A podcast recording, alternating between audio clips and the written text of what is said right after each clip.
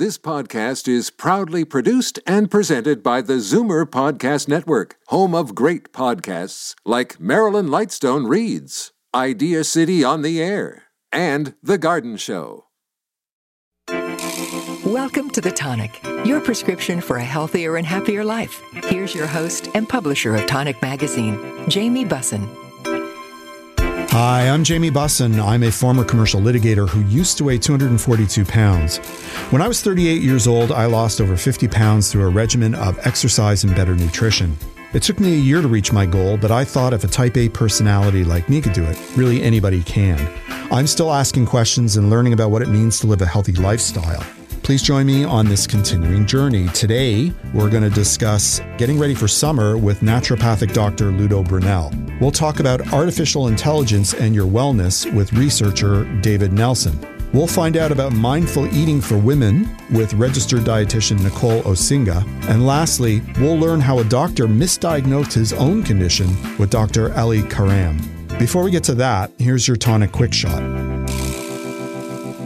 Married people who have affairs find them highly satisfying, express little remorse, and believe the cheating didn't hurt their otherwise healthy marriages, according to a new report on the psychology of infidelity out of Johns Hopkins University. The extensive survey of people using Ashley Madison, a website for facilitating extramarital affairs, challenges widely held notions about infidelity particularly about cheaters' motivations and experiences. And I have to tell you, I had mixed thoughts about actually conveying that study because I'm all about solid marriages, but there you go. For the first time, researchers have recorded pain related data from inside the brain of individuals with chronic pain disorders caused by stroke or amputation. A long sought after goal has been to understand how pain is represented by brain activity and how to modulate that activity to relieve suffering from chronic pain. Data was collected over months while patients were at home and was analyzed using machine learning tools. Doing so, the researchers, National Institute of Neurological Disorders, and Stroke identified an area of the brain associated with chronic pain and objective biomarkers of chronic pain in individual patients. 53% of the world's largest freshwater lakes are in decline, storing less water than they did three decades ago, according to a new study. The study out of the University of Colorado at Boulder analyzed satellite observations dating back decades to measure changes in water levels in nearly 2,000 of the world's biggest lakes and reservoirs. It found that climate change, human consumption, and sedimentation are responsible.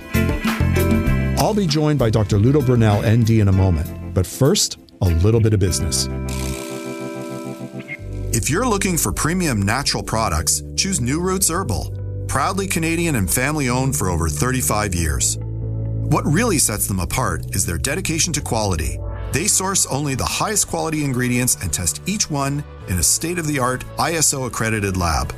You get the purity and potency you expect. Available exclusively at fine health food stores. To learn more or find a store near you, Visit newrootsherbal.com. Dr. Ludo Brunel is a naturopathic physician trained at the Canadian College of Naturopathic Medicine in Toronto. Prior to his training as a doctor, he studied human nutrition at McGill University in Montreal. Dr. Brunel has spent the last 17 years helping patients optimize their health through better lifestyles and dietary supplementation. His passion remains educating the public, his patients, and colleagues. Welcome back to the show, Ludo. How you doing? I'm very good. Thank you for having me. I'm excited to talk about summer. Summer, and you know, every time we talk about summer, we have to start, I think, with hydration or dehydration. So, you know, I used to run. I don't run anymore. I can't. It's something I'm familiar with. Have you ever experienced dehydration during uh, an outdoor activity?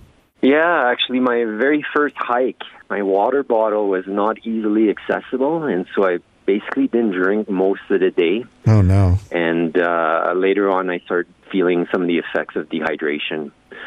So yeah, it's common. I see it all the time. I think hydration is often a problem for a lot of people. For most of us, the recommended water intake per day is about two and a half, three liters. And unfortunately, I see lots of patients that are well below that. And often that comes with health problems such as constipation and even kidney stones. When you're not drinking enough, over time it can really increase your risk of developing kidney stones. But of course, the bigger problem is suffering from dehydration. And if you're suffering from dehydration, uh, you really don't feel well. So typically, you start feeling fatigue, weakness, dizzy. I felt muscle cramps. Uh, I almost felt like I had a fever. I felt overheated. Had a headache. Yeah, so we want to avoid that obviously because yeah, it should be easy to maintain hydration, but unfortunately a lot of us don't think of it when we're in the sun and we're sweating more, especially for exercising. Water intake really needs to increase during those days. Yeah, when I was running if if I, I knew and by the time you get those signs, it, you know, I wouldn't say it's too late, but you're already dehydrated. If you're feeling headachy or if you're feeling muscle cramps, you're already dehydrated. So you got to deal with it. Absolutely. As soon as you start feeling thirsty, you've already lost a lot of your water. So they say about 8% of your body's water is already gone by the time you just feel thirst. So being proactive is usually the best thing to do. Just constantly maintain your water intake. So slowly throughout the day, just keep drinking some water on those hot, humid days. Very, very important. So, in some circumstances, just drinking water isn't enough, though, right? When you're dehydrated? Yeah, I think the electrolytes are super important as well. Uh, electrolytes help to regulate nerve, muscle function. They do help us hydrate, so makes the water go where it needs to go. It also helps to rebuild damaged tissue. So if you're exercising, water with electrolytes is usually the best way to go. So maybe not getting one of those highly advertised sports drinks. Where, where, where do you stand on that? Yeah, you know, a lot of those sports drinks are going to be very high in sugar. They're going to contain artificial colors and flavoring. So typically, we don't need that much sugar when we're exercising. So typically, I tell people try to use a cleaner product. Uh, New Roots has an excellent electrolyte product called electrolytes, and it contains the key minerals we're looking for, so the potassium, the calcium, the magnesium, and then some vitamins that also help us uh, rehydrate. So typically, you know, that would be a much better option than a very sugary, artificial-looking drink. And too much sugar is not good for hydration, anyways.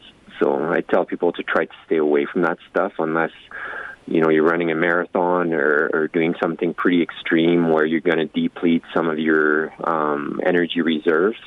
But you know, if if you're just going for a run or playing some sports, typically I would not recommend those drinks. If we're not going to have water or water with electrolytes, are there any other options? Are there any natural options? For sure, like coconut water, for example, does contain some electrolytes. So some people use that to get some of those electrolytes. You could make your own electrolyte drink. So again, using a, a product, typically a powder that you would add to water. Uh, you could also use something natural, a little bit of lemon, honey. Some people use a tiny bit of sea salt to get some of those electrolytes as well. So there's lots of options. But yeah, if you're worried about dehydration, then something such as coconut water or homemade electrolyte drink is usually, um, other than a supplement, the way to go. Okay.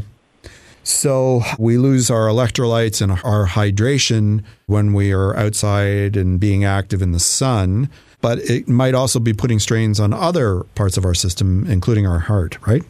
For sure. Uh, you know, when it's very hot and humid and the temperature is higher, the body has to work harder to cool itself. And that means the heart usually will have to beat faster, pump more blood, um, just to try to cool the, the body through the skin. So summer activities can be physically demanding, especially when it's hotter and very humid. Uh, changes in changes in your routine can also tax the heart. So if you're traveling by airplane, for example, if you're eating out more, if there's more salt in in what you're eating, you know, if you're drinking more alcohol, all of that uh, heavy fatty foods, like if you're barbecuing, usually a lot of that is not the healthiest food for the heart. And so certainly you know, during the summertime, there can be some activities that'll tax our heart a little bit more as well. So, knowing that that's true, is there anything that we can do to support our heart health during the summer? For sure. Again, hydration is key, right? So, making sure you don't you don't let yourself get dehydrated. Your diet is essential, like eating eating properly, eating healthy fats, staying away from unhealthy fats. Of course, really important for the heart exercise, staying active is one of the key benefits of exercise that decreases the risk of heart disease simply because it trains the heart.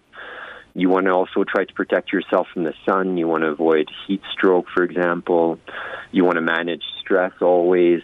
And then there's also lots of supplements that really can help support heart health as well. So, what supplements would you recommend if you're trying to support the heart? Uh, one of the most important ones that I recommend for most patients is simply fish oil or omega 3 oil.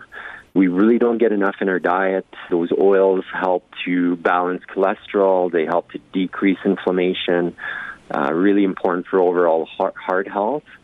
Uh, MCT oil for um, some people can be super helpful. It's a source of energy, so it really helps in terms of maintaining good energy. But the other thing that can be interesting is research now shows if you get more MCT oil, it usually decreases the amount of calories you eat in a day. So um, it helps control appetite. Another one that's often used is CoQ10. CoQ10 is an energy metabolite, and it's involved in pr- producing energy for the heart. So lots of research there showing that it can help with blood pressure, it can help uh, with better heart function overall. And then another one that um, a lot of my patients will use after exercise to support muscle and joint health is DMSO, and that's available in a liquid. Okay, is there a product recommendation that you have, and if so, why? So, in terms of the fish oil, I um, the product that I use at home for myself and the kids is the Wild Omega Three by New Roots. I use the uh, liquid. I I really like liquid. I find it's easier to get the proper amount. One of the biggest problems I see with fish oil is that people are not using enough. I see a lot of patients that are using one or two soft gels of fish oil per day, but you need quite a bit more. So typically a teaspoon is is what we're looking for and a teaspoon is five or six soft gels. Not everybody likes liquid fish oil, but you can definitely use the soft gels, but getting enough, I think, is, is the key thing. The source of the oil is also really important. So in this case, we're, we're looking at oil that comes from wild fish, and it's tested for heavy metals and to ensure quality. So that's why I use that product at home. But I, I do feel it's one of the key things that's lacking for most of us.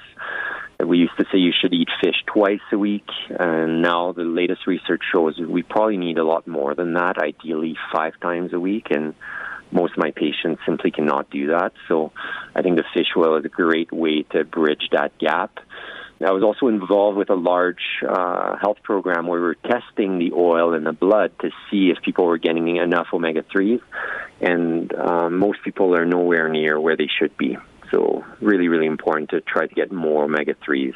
So, most people think that when they're outside, particularly in summer, and they're soaking in the sun's rays, that they don't have to worry about their, their vitamin D supplementation. But that isn't necessarily true, is it? No, um, and I see that all the time too, where people will say, "Well, I I decreased the dose, so I stopped taking vitamin D in the summer because of sun exposure." I think it's important to be careful with the sun. I see lots of older patients that have all kinds of sun related skin damage and need to get uh, regular treatments to try to uh, control that damage. You, we want to avoid sunburns definitely, but any sun exposure leads to premature aging. And skin cancer is a huge problem in Canada. It's a problem that's increasing, and so we really want to cover ourselves and use sun sunscreen if if we're not able to cover ourselves because of the activities we're doing or because it's too hot. So typically, I tell people it's much safer to use a supplement than to try to get vitamin D from sun exposure. And then also, you know, you may not be getting as much as you think. Most of us work inside. And then, of course, if you're using a sunblocker, any sunscreen above uh, SPF factor 15 blocks all uh, vitamin D production in the skin. And you really should protect your skin from the sun, anyways. So it's really important to get vitamin D. It's it's crucial for bone health. It's really important for immune system. It, it's important for the heart. It helps to balance mood, and it helps prevent all kinds of, of autoimmune and neurological disorders. So really, really important to get it. But I do think supplementation is, is the best way, um, even during the su- summer months, simply because sun exposure, I think, should be minimized. What about our gut health? Are there any implications for the summer with respect to our guts? Yeah, like I, again, you know, hydration really important. So if you're not getting enough water, things like constipation are far more likely. There's lots of get-togethers in the summertime, right? So mm-hmm. there's not only Christmas and Thanksgiving where we sometimes uh, indulge more than we should. Think of barbecues, or a lot of people drink more alcohol. I feel in the summertime. Um, so that can increase the risk of um, having some gut issues. If you're traveling, um, there's also potential risk of infections depending on where you're going. You know, if you're in crowded pools or if you're traveling, there can be risk of gastrointestinal infections, right? So, mm-hmm. yeah, definitely gut health year round can be an issue, but uh, I find in the summertime some people tend to struggle more because the diet varies more and they're traveling more.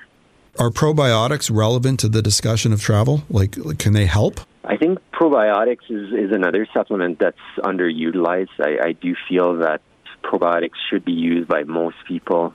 And certainly, if you're traveling, traveler's diarrhea is a huge problem depending on uh, which country you're going to be traveling to.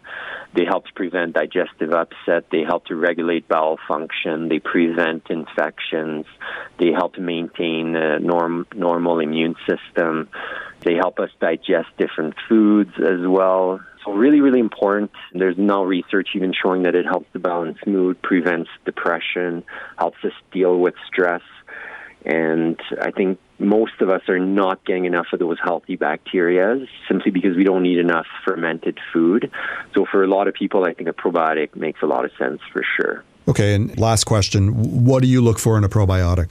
What you're looking for? Well, you know, there's there's lots of different types of um, bacteria that's been shown to be helpful. So, you know, in terms of modulating the gut flora, preventing inflammation, and, and many different diseases like colorectal cancer, uh, inflammatory bowel disease. You know, some of the strains have more research. So typically, Lactobacillus acidophilus is, is one of the strains we definitely want to get Bifidobacterium is another one that's really important. There's lots of research on a yeast called Saccharomyces boulardii. And the other one that has tons of research is Lactobacillus rhamnosus. So I think those strains have lots of research showing that they work and they do what we're, we're looking for when it comes to probiotics. We also want to typically get something that's going to have an enteric coating just to protect the bacteria from the stomach acid. And then, unfortunately, I see more and more probiotics that are not kept refrigerated, and I think that's that's not great. Simply because a lot of the strains that are supported um, with the most amount of research need to be refrigerated. Otherwise, the counts decrease very, very quickly.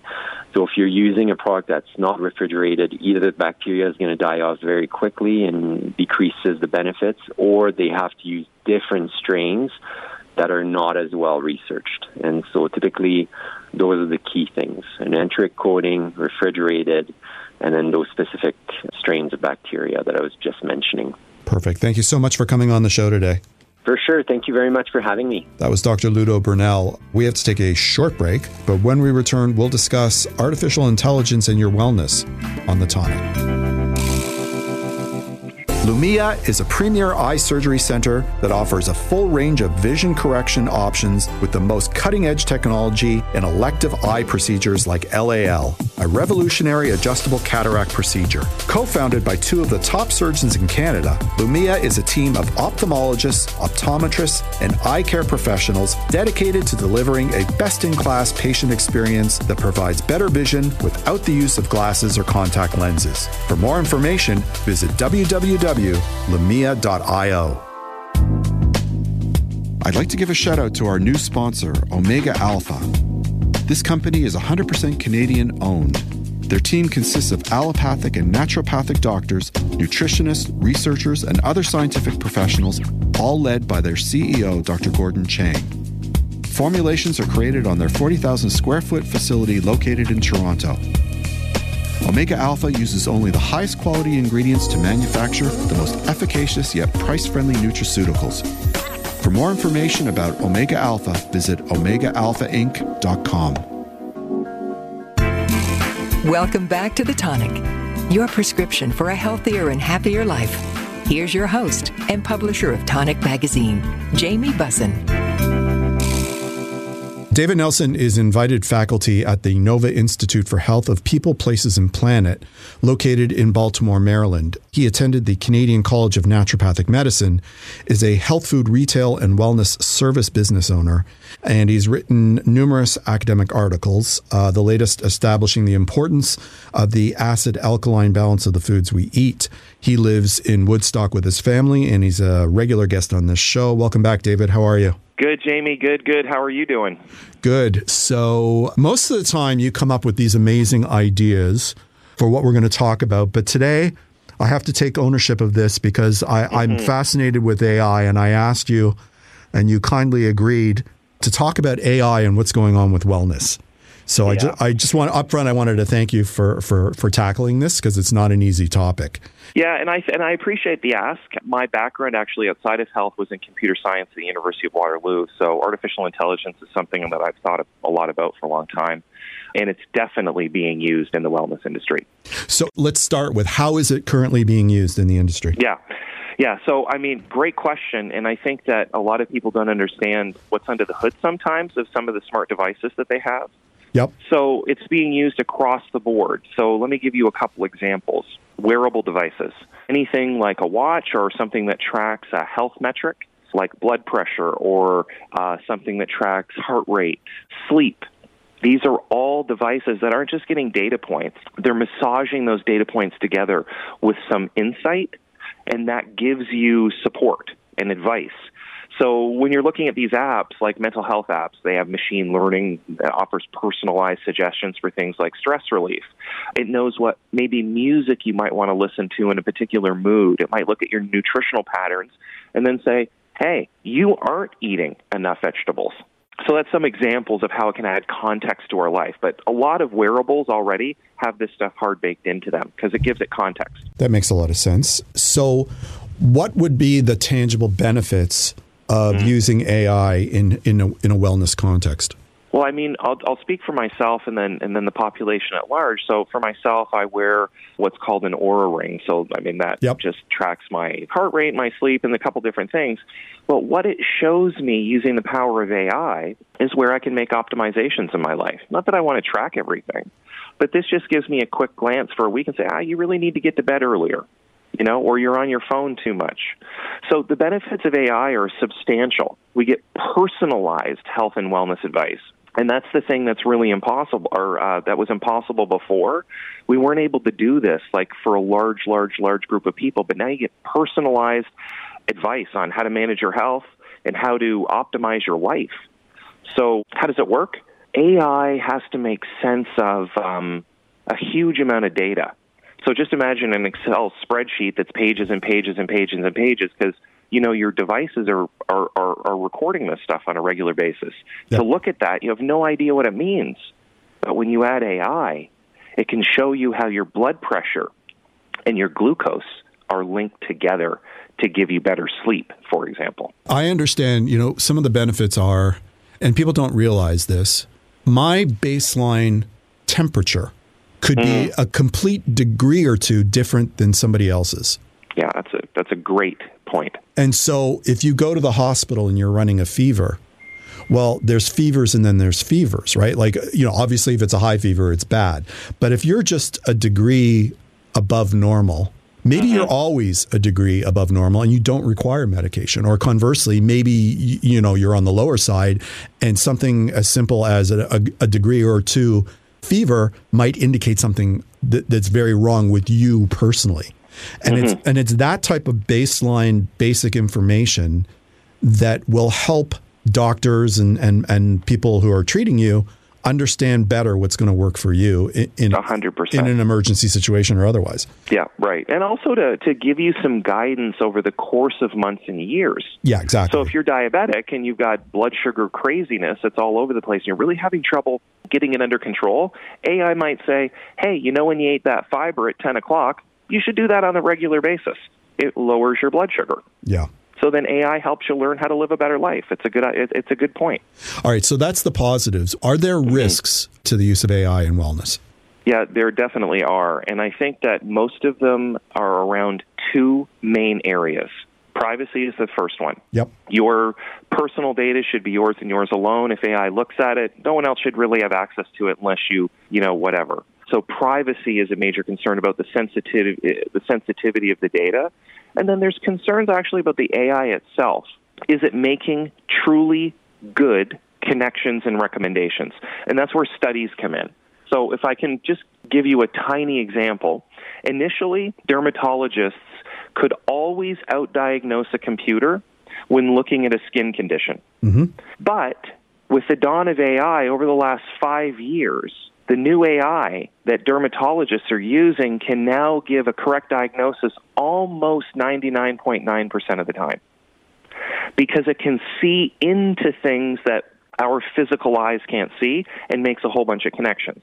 So that's really important. But if the AI doesn't have some constitution or code or algorithm where people are looking at that and making sure its findings are true, that could definitely be a potential for harm because it could give people bad information. So, should we be concerned about the use of AI in the wellness industry? Well, yeah, and I think that there needs to be, my personal opinion, complete transparency. The public needs to be informed. Mm-hmm. Uh, about hey, how AI is being used in the wellness industry. I think it needs to be one of those things where it's a label on a thing that says this device uses AI to make predictions that may or may not be accurate. For now, those accurate the accuracy is going to increase over time. Uh, we need robust privacy protection, like period, and it has to protect the individual and data. Um, and then it, you know we have to have people running the AI. They have to be transparent, accountable. Uh, those are all things that matter because you've got overlapping things sensitive data, personalized information, and then the accuracy of the algorithm. So we got to make sure that we're doing this right. I'm going to draw an analogy. It used to be, not that I'm incredibly mechanically inclined, but I can fix a few things. It used to be that people, if they wanted to, could fix their own cars. Mm. I don't think that's the case anymore. Just with the way there are so many computers in, in people's cars that, you know, you really don't want to monkey around with anything much more than changing the oil or maybe mm-hmm. the shock absorbers, maybe. And so I think we've reached a point where even if you could explain what AI does and how it works, I'm mm. sure that the vast majority of the public wouldn't understand it even if you laid it out for them. Correct. And I wonder if we should be utilizing a technology that most people can't fathom. Like it's one thing to send people to the moon because there's only five or six people going to the moon at yeah. any given time, right? So like who cares mm-hmm. whether or not we understand how the rockets work? But if we're going to employ a technology that everybody is going to use, yet mm-hmm. nobody understands, to me that's problematic. I agree with you, and I want to add a little nuance, if you don't, if you sure. don't mind. Yeah, yeah. So my agreeing with you is that I, I think that that's true. I think that we, because AI is going to be ubiquitous over the next decade, citizenship, the citizenship of a country should be educated about its use because it's going to affect every citizen. Right. That's what I think. Yeah. But on the flip side, most people can describe how a bike works and they can ride one, yeah. but they don't know how a bike works. They can't describe it to you. They can't tell you the angular momentum of a wheel that creates, sure. you know, perpendicular uprightness against gravity. Or a radio. We can't build radios. Like I mean that that requires a specialized skill set. So what we need to do and here you're raising the most important point of all. In the future, how do we create a world where we can trust each other enough to develop these tools so that they actually are in our best interest and not just for money. Right. So where do you where do you see the future going? Do you think we have it under control? Because everything no. I've everything I've read from yeah. from industry insiders is that we do not, and that we yeah. actually require like meaningful regulation to sweet, yes. right? Yep. And I, I think the most important things here again are going to be to have transparency and openness. I think government should intervene earlier than later. But when I say governments, I mean people don't like what that looks like sometimes. So what I really mean is, as a society, we should educate ourselves and learn about these things in a way that when we vote leadership into office, we're doing so in a manner that they have some of our interests about AI in mind, and elected leadership really needs to understand it as well, I would say. Instead of just making decisions, like we need more transparency and more understanding. It's important. It's affecting everything. If we're man- man- managing our health data with this, then we should be doing it in a way that creates equanimity and equality for people using it. Yeah, I guess I'm less optimistic. I think the North American model is to under-regulate till there's a disaster and then use the mm-hmm. disaster as the impetus to actually regulate using ex post logic. Yeah, not not right. that you're going to get everything right by doing it in advance, but like it's a purely American model. You know, mm-hmm. like like you know, you know a hurricane's coming to Louisiana. You know that your seawall isn't strong enough to hold it but you wait until the disaster and then you fix it, as opposed to right. dedicating the resources to fix it in advance of the hurricane. I don't yeah. know. So I forgive me for being a pessimist. All right, we're out of time today. What do you want to talk about next time we're on? You know what? I think we should uh, keep it happy and go with five optimistic things that any average Canadian can do that'll change their health over the next week or two. That sounds amazing.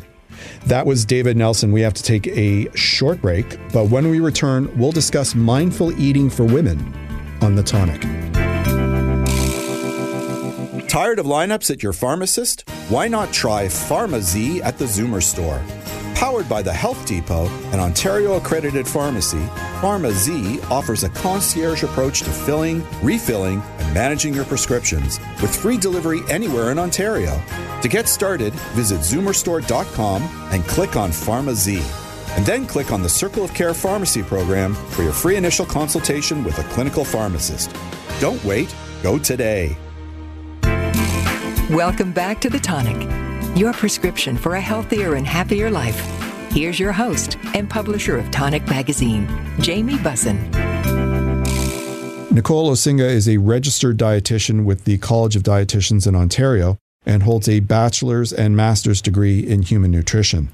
She can be seen sharing nutrition tips, helpful tools, and trustworthy resources on national print and television outlets, including the Global Morning Show, and W Network. Nicole's practice areas include women's health, digestive health, diabetes, cancer, and finding balance uh, within it all. Welcome to the show, Nicole. How are you? Hi, Jamie. Thanks for having me. I'm good. So, uh, men and women are built differently. I don't think that's news to any to you or me or anybody who regularly listens to the show. But does that mean that there are differences between men's and women's health needs and concerns? And if so, from a dietary perspective, what could those be? Absolutely, yes. And depending, of course, on, you know, the life stage of the female and whatnot, but, you know, there's different nutrient requirements that, that females have. So, for example, you know, a female of childbearing age, they're going to need more iron, for example, and that's going to be different to um, a man. And at some stages around that menopausal time in our lives, we're going to need things like more calcium because that's when, you know, bone mass typically declines. So, yes, there's some differences depending on life stage, and that would uh, change how we're eating throughout the day as well. Okay, so from a dietary perspective, you know, other than iron that you just mentioned and calcium, are, are there certain foods that women tend to need extra support managing or feel that they're getting too much or are not enough of? Yeah, yeah, and I think um, yeah, yeah. Um, in addition to those uh, those minerals, and I think what we've seen too is women tend to underconsume fat. You know, we've gone through sort of those decades of you know low fat diets um, in the 90s, early 2000s. So I think that I see that in my practice that that's often sticking with a lot of women that I work with. That there's usually that fat component that's missing from our meals, and you know that's uh, that's going to have a, a wider reaching impact. So, for example, fat can help with the absorption of different nutrients in terms of hormone regulation as well, but fat also makes us feel full, you know. So I think if we're under consuming that in particular, you know, we're just maybe we're going to be snacking more. And I think sometimes when we're snacking a lot, that's going to up our sugar intake. So that's another nutrient that women do feel like they're getting too much of is too much refined sugar throughout the day.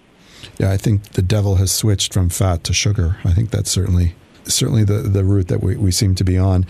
Are there any common myths regarding women's health and nutrition that you'd like to debunk now on, on radio?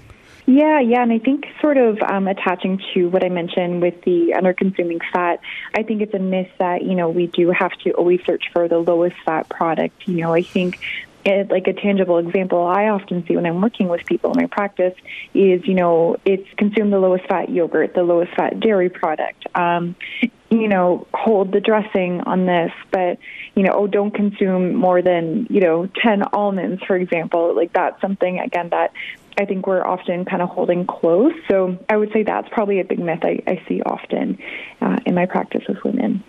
Okay. What are some easy ways for women to take care of their health daily and make sure they're meeting needs? So this is your opportunity to give some life hacks.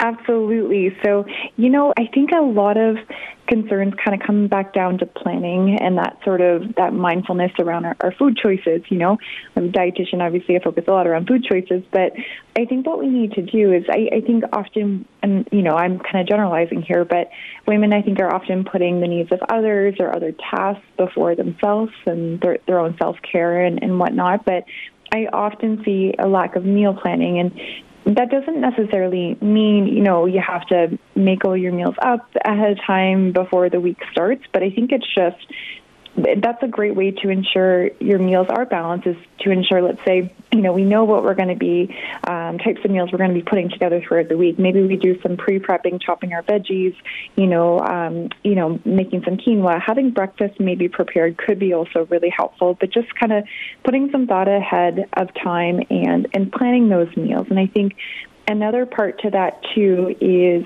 um, I do believe in the track, uh, the power of tracking or journaling, and that can be in the form of a written journal, but I also like, you know, to promote people using an app like MyFitnessPal, and that really helps, you know, not only just to, you know, let's say if someone has some weight loss goals and they're looking to, let's say, be in a calorie deficit, but I often use MyFitnessPal to track how much protein I'm eating or how much fiber, because, you know, fiber is another nutrient we tend to be, women tend to be under consuming. So I think whenever we're sort of tracking our food, one, we're seeing the, the quantitative value of the food that it offers, but I think also, two, it just helps with that mindful connection. How do I feel after having this type of dinner? How do I, you know, how am I feeling throughout the day? If I'm feeling low energy, am I consuming enough throughout the day? I think it's another, you know, concern I, I find women tend to run into. So to summarize, planning our meals is a really big one, and then second of all, tracking to help with those those concerns. If somebody were to ask you, which is the thing that women could do that would be the least amount of effort but the biggest bang for the buck, you know, theoretically, mm-hmm. what would you tell them to do? Yes, yes.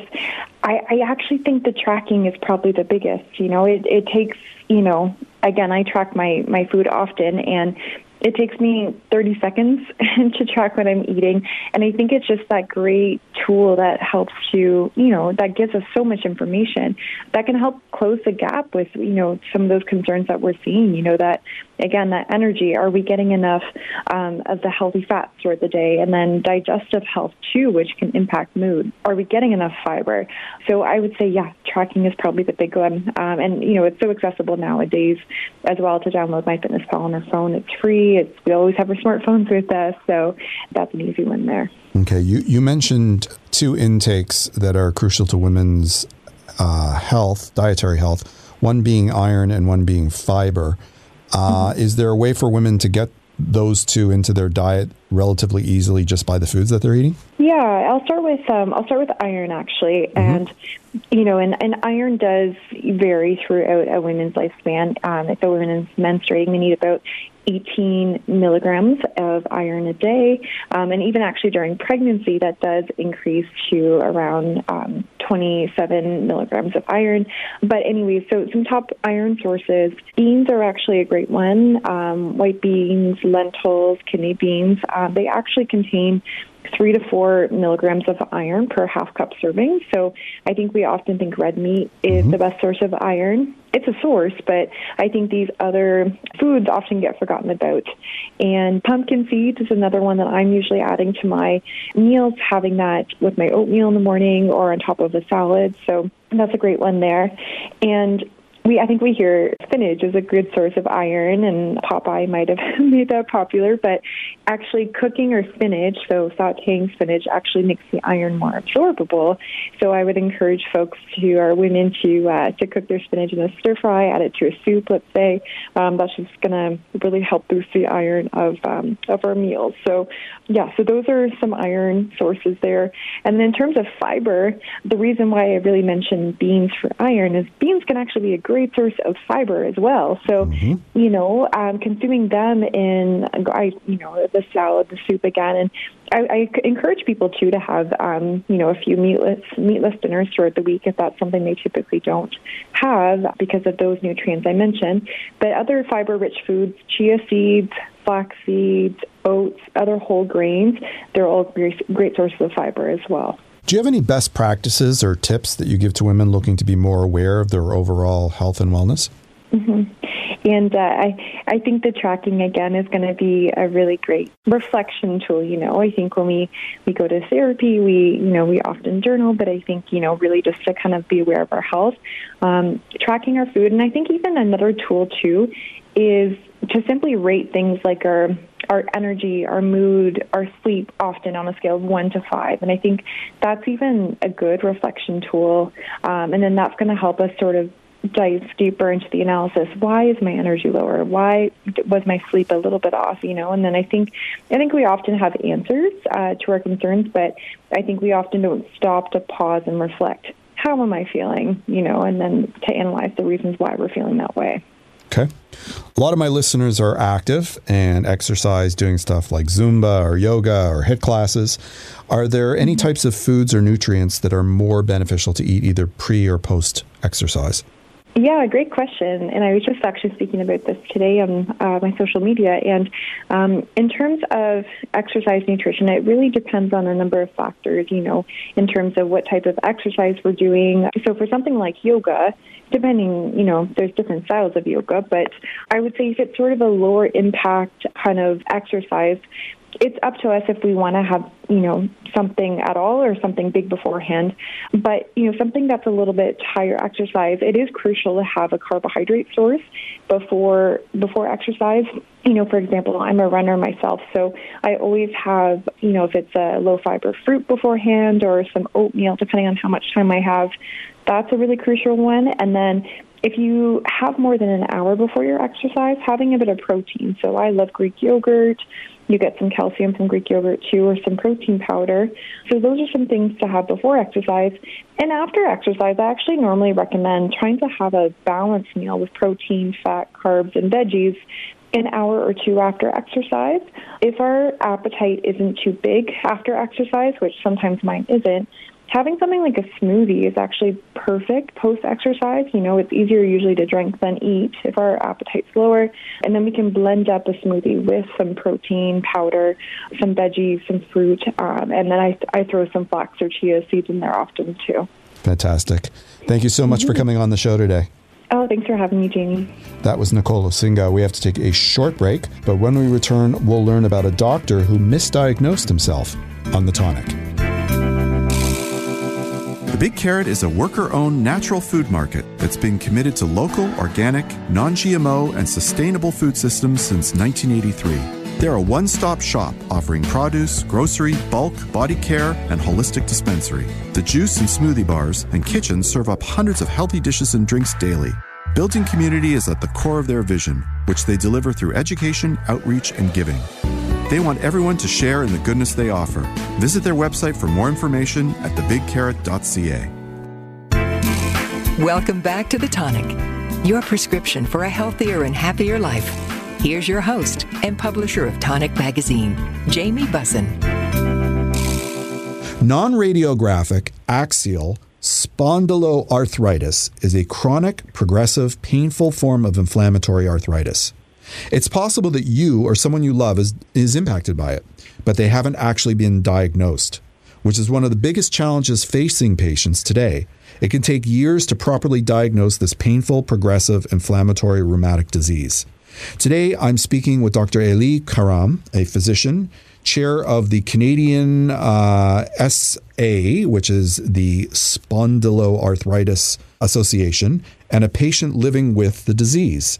Welcome to the show, Dr. Karam. Hello. You're making me say this again, and it's a tough one. What is a non radiographic axial spondyloarthritis? Well, thank you so much, first of all, for the invite. It's really a pleasure. It is difficult to pronounce. It is. It's non, yeah, it's non radiographic axial spondyloarthritis. Let's call it non radiographic or something that does not appear on x rays, on normal x rays. AxSpA or AS, so non-radiographic AS to make okay. it short. So basically, it's a disease. It's an inflammatory disease that has a prevalence of 1%. So 1% of Canadians have this disease with an average age of 30 at diagnosis. And it, it affects equally men and women. So it's a young, active population at their peak of their career being diagnosed with this inflammatory disease that can appear in any joint in a form of flares. What does it mean, flares? It means waves. So some days you would feel totally normal, and some other days you would get those huge pains in your shoulders, back, ankle, you name it. So you've been living with this, and I understand that for you, it was an interesting situation when you were diagnosed, or, or more specifically, misdiagnosed. Can you share a little bit about that? Well, that's the ironic part, right? So yeah. I was doing my residency in orthopedic surgery, and during my residency, I well, I was actually playing squash. I was going for that impossible ball to save. Uh, that's my competitive nature, and I was trying to get to that ball, and I slipped and I fell on my back. I thought, well, that's nothing. That's just a sprain. It will go away. But it didn't. It actually took me more than three months before getting through that first flare of pain in my back. And when I woke up the next day, I can tell you, I felt super, super old. Really old. Like the hot showers would help, but the most predominant thing was the pain. Yep. So again, as I said before, it's like you wake up some some days you're totally normal, and some other days you can't do the simplest things like putting on your pants or having a short walk. And it took me personally more than two years before getting to the right diagnosis, even though I was surrounded by experts in the field. My markers, my inflammatory markers were negative. My x ray was negative, which is kind of rare for a disease that is already not that frequent. So it got us, it got me, and thank God that my wife, a family physician, resident back then, got feeling that it might be non-radiographic AS, and I got the right test, which is basically an MRI center on the joints, what we call the sacroiliac joints. And thankfully, I got to the diagnosis, and at this moment, I was like, I miss my own diagnosis as a physician. Can you imagine someone not having that background or not having that knowledge?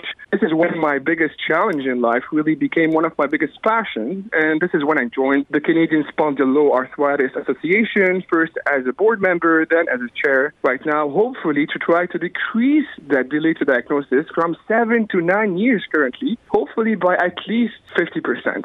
So now that you know what you have, does it continue to impact your life? Like, what is it like for you? You get these pains and waves, I guess, before you were you were properly treated, right? So I was fortunate, and this is why getting to the right diagnosis and early diagnosis is key, right? So when you get to that non-radiographic stage, so where this inflammation does not appear on usual X-rays but appears on MRI, you get a better response to treatment. And after being for a couple of months, more than six months, on anti inflammatory drugs, I wasn't responding well, so I switched to a biologic, a biologic agent that basically really changed my life. It was a game changer for me. They gave me the majority of my quality of life back. Now I still have pain. I still have to deal with amounts of pain every day. However, nothing compared to before. And with a biologic, you get a better chances of avoiding those late complications, which is basically having your spine completely rigid or fixed. And this is what we want to try to avoid. This is why an early diagnosis is key in that disease for better response to treatment and to avoid those late complications. We always say in AS, time is spine. Spine meaning we want to preserve the mobility of our spine as much as possible. But this is a very challenging disease to, to, to, properly diagnose because it doesn't show up on x rays, right? You need that MRI, and access to MRIs is not exactly easy in this country. Absolutely. This is a great point. And this is why, with the Canadian Spondyloarthritis Association and with our medical partners, for example, with our SPARC partners, uh, SPARC is a consortium basically of physicians that specialize in AS. We have this plan to decrease that time to diagnosis and basically get a rapid access for MRI to those patients. Hopefully, in the next years to come, we will raise enough our voices. We will prove that this is something that needs to be done and needs to be addressed as soon as possible. Okay, so assuming one gets diagnosed and they know what they have, you mentioned a biologic uh, treatment. Is that the newest form of treatment? Is that the most effective, or is there something else out there? A biologic is basically a molecule that decreases a bit your inflammatory response. There are a lot of biologics. Now, in terms of uh, new medication, now we know that this year we had an approval for a couple of new drugs, and for the new drugs that were approved recently, more specifically for non-radiographic axial spondyloarthritis, there is a drug uh, called uh, Rinvoq that was approved for patients in Canada to be taken for this specific disease. The advantage that it has uh, is that basically it can be taken by mouth versus other medication that can be injected. But again, I mean, as chair of the Canadian Spondyloarthritis Association, it is very important for us to advocate for those new innovative treatments because we need them. It's crucial that Canadians living with that disease get access. And I'll tell you why. Because with years, with time, after five years, 50% of us will tend to become resistant to the drug they're already on. So it's very important to get access to those new medications. And this is our role, uh, one of the biggest role with CSA, the Canadian Spondyloarthritis Association, is to advocate for rapid access to treatment because again time is spine do the effectiveness of the biologics wear off over time too or once you get one of those you're good to go for the rest of your life no that's the thing studies have shown that after five years we like 50% of us get resistant. Even this to the bi- why again access to new medication is important. So even with the biologics, you, you need you need absolutely to it's the, it's the resistance to the biologics. Okay. If somebody was experiencing back pain, stiffness, what would you recommend as a physician to help them get the right treatment? What should they do? So I'm not here to give any anyone advices. I think uh, the medical community, like everybody, is responsible of getting up to date with their own knowledge, and they're qualified to do so. I'm not here to teach anyone. The only thing that I would say for patients or other healthcare professionals is one of the best ways to tackle that disease is to differentiate be- between two types of back pain. The most common one is the mechanical back pain. So that's the back pain that almost everybody will get. I mean, at a certain moment in their life, more than 90% of the population will get mechanical back pain. That's the back pain that you get that basically increases with exercise and decreases with rest. Yep. Inflammatory back pain, that's the second most common cause of back pain. So it's basically back pain that increases with rest, wakes you up at night. When you're sitting, it hurts the most, and basically decreases with exercise. So that's one of the best way to like already categorize back pain. And once you get inflammatory back pain in someone for more than three months, in someone that is less than 45 years of age or that started having those symptoms before 45, chances are you need to rule out AS. Okay. If somebody's listening to this interview and they want to learn more about diagnosis and proper treatment, what are the resources available to them? The first thing that I would recommend, and this is something that I had partially at the beginning, is going to the website. Our website was CSA, so it's sparthritis.ca. This is a great resource to start with. So you have medical information that is validated by top experts in the field, and you have great resources, whether you're living in Montreal, in Ottawa, a rural region, it doesn't matter. It will get you great resources, validated, but also support. So right now we offer support in terms of support groups, virtual support groups, but also other things like, for example, yoga. Yoga for AS, we have a beautiful library. Tai Chi is coming up. So really, like try to tackle that disease in a more integrative approach. And this is what we're trying to do with uh, at CSA. And I think this is a great resource to start with that might benefit everybody. And you know, when you live with this disease, one of the things that you really want to address or you really want to know is that you're not alone in this. And this gives you exactly that sense of community. Fantastic. At, at the beginning, I was like, oh my God, thank God. Okay, I'm not alone. This is not just in my head. This is an invisible disease, but okay, I'm not crazy. There are actually other people living with this, some of them living better than others, but we can all learn from each other. Fantastic. Thank you so much for coming on the show today. My pleasure. Thanks to all my wonderful guests, Dr. Ludo Brunel, ND, Dr. David Nelson, ND, Nicole Osinga, and Dr. Elie Karam. And thank you all for listening to The Tonic. You can listen or download this episode as a podcast with full show notes, contact information for our guests, and links at thetonic.ca. To find out more about the show, you can always follow us at It's The Tonic on Facebook, Instagram, or Twitter. For great articles by amazing health and wellness writers, be sure to pick up your copy of The Tonic magazine, which is available free on racks at over 100 locations across the GTA and delivered with the Globe and Mail to home subscribers in Toronto, west of Victoria Park. Or you can visit our website, thetonic.ca. If you're interested in providing feedback or suggesting topics for the show, you know you can always email me at jamie at thetonic.ca. On our next show, we'll discuss the health and wellness issues that are important to you. Until then, this is Jamie Bussin wishing you a healthy and happy week. This podcast is proudly produced and presented by the Zoomer Podcast Network, home of great podcasts like Marilyn Lightstone Reads, Idea City on the Air, and The Garden Show.